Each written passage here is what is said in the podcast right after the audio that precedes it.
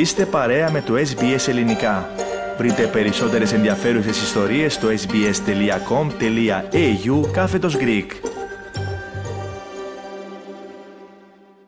Στην άλλη άκρη της τηλεφωνικής μας γραμμής έχουμε τον ανταποκριτή μας στην Δυτική Αυστραλία και συγκεκριμένα στον Πέρθ, στην Πέρθ, η Πέρθη όπως θέλετε, τον ε, Κώστα Δημητριάδη. Καλησπέρα Κώστα.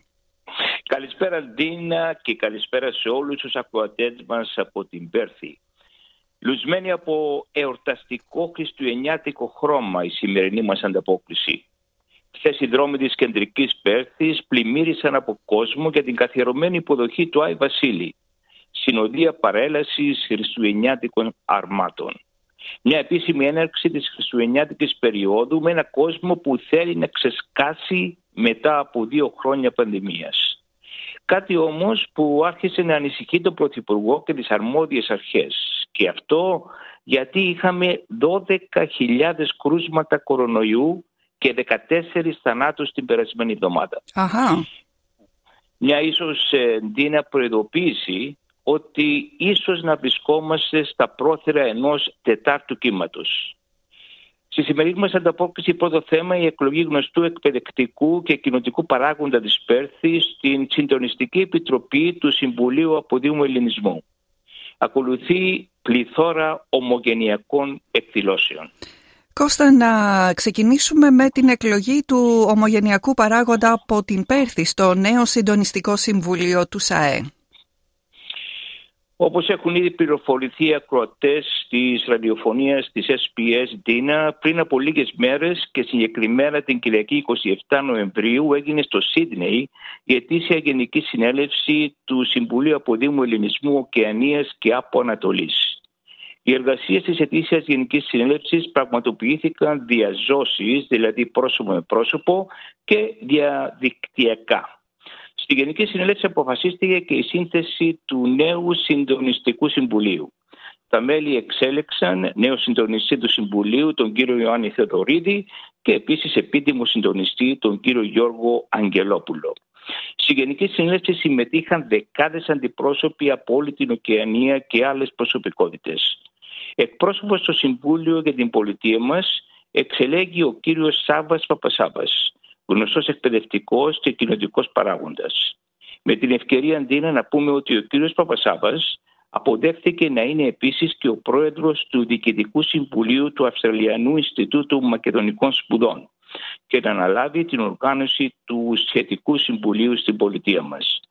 Η παρουσίαση των μελών του Διοικητικού Συμβουλίου Δυτικής Αυστραλίας θα γίνει κατά τη διάρκεια πενθήμερης επίσκεψης στη Δυτική Αυστραλία του Προέδρου του Αυστραλιανού Ινστιτούτου Μακεδονικών Σπουδών Αυστραλίας κυρίου καθηγητή και ιστορικού Αναστασίου Τάμι. Η επίσκεψη αυτή θα γίνει από 27 Ιανουαρίου με 1η Φεβρουαρίου.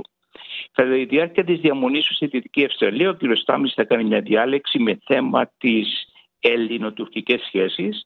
Θα επισκεφτεί και θα μιλήσει με τα παιδιά του Ελληνοτόξου Σχολείου του Αγίου Ανδρέα και θα συναντηθεί με αντιπροσώπους ομογενειακών φορέων και όχι μόνο. Μάλιστα. Και τώρα να περάσουμε στις εορταστικές ε, εκδηλώσεις, ε, Κώστα, αρχίζοντας από τις πιο πρόσφατες.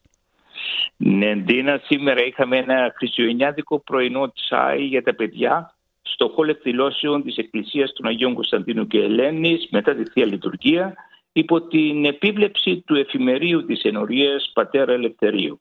Μεθαύριο 3η 6 Δεκεμβρίου το ετήσιο γεύμα των γυναικών του Καστελορίζου στις 12 το μεσημέρι. Το ερχόμενο Σάββατο οι σχολικές γιορτές των Σαββατιανών μας σχολείων.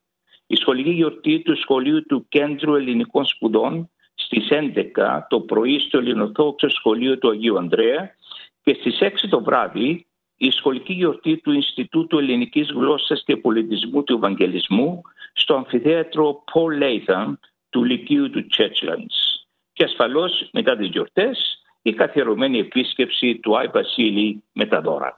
Με τα δώρα βέβαια. Και να συνεχίσουμε με μελλοντικές εκδηλώσεις, αν υπάρχουν. Την ερχόμενη Κυριακή, εκδρομή προσκύνημα στην εκκλησία του Αγίου Νικολάου στην παραθαλάσσια πόλη του Πάμπαρη για τη γιορτή του Αγίου, που θα είναι την, τρίτη, την ερχόμενη Τρίτη. Εκεί θα βρίσκεται και ο Θεοφιλέστητος Επίσκοπος Ελπίδιος μαζί με άλλους κληρικούς από την Πέρθη. Μετά τη λειτουργία το καθιερωμένο γεύμα θαλασσινών στο παραπλήσιο χώρο της Εκκλησίας. Την ερχόμενη εβδομάδα θα ρίξουμε και μια ματιά στους πρωτοχρονιάτικους χορούς και ρεβελιών.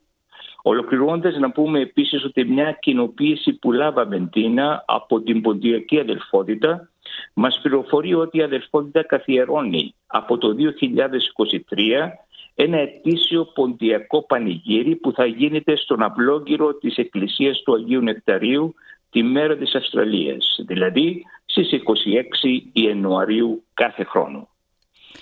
Μάλιστα. Και με τις εκδηλώσεις αυτές να ολοκληρώσουμε εδώ την ανταπόκρισή σου. Είναι full on που λέμε, χριστουγεννιάτικη.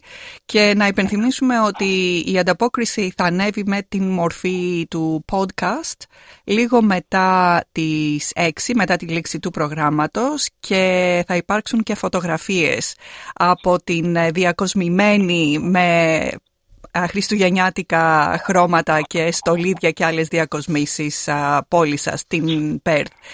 Κώστα Δημητριάδη, σε ευχαριστούμε πάρα πολύ που ήσουν σήμερα κοντά μας και μας έφερες τα νεότερα από την Πέρθ και την πολιτεία της Δυτικής Αυστραλίας. Ραντεβού την ερχόμενη Κυριακή στην ίδια συχνότητα, πάνω κάτω την ίδια ώρα. Πριν σε αφήσουμε όμως να ευχηθούμε χρόνια πολλά στις βαρβάρες της παρικίας μας εκεί σήμερα. Χρόνια πολλά σε όλες τις βερβάρες και να, να, μην, να μην ξεχάσουμε να ευχηθούμε καλό μήνα σε όλους μια και αυτή είναι η πρώτη ανταπόκριση για τον Δεκέμβριο και καλό σας βράδυ από την Πέρθη της Δυτικής Αυστραλίας. Καλό σας βράδυ και σας. Θέλετε να ακούσετε περισσότερες ιστορίες σαν και αυτήν; Ακούστε στο Apple Podcast, στο Google Podcast, στο Spotify ή οπουδήποτε ακούτε podcast.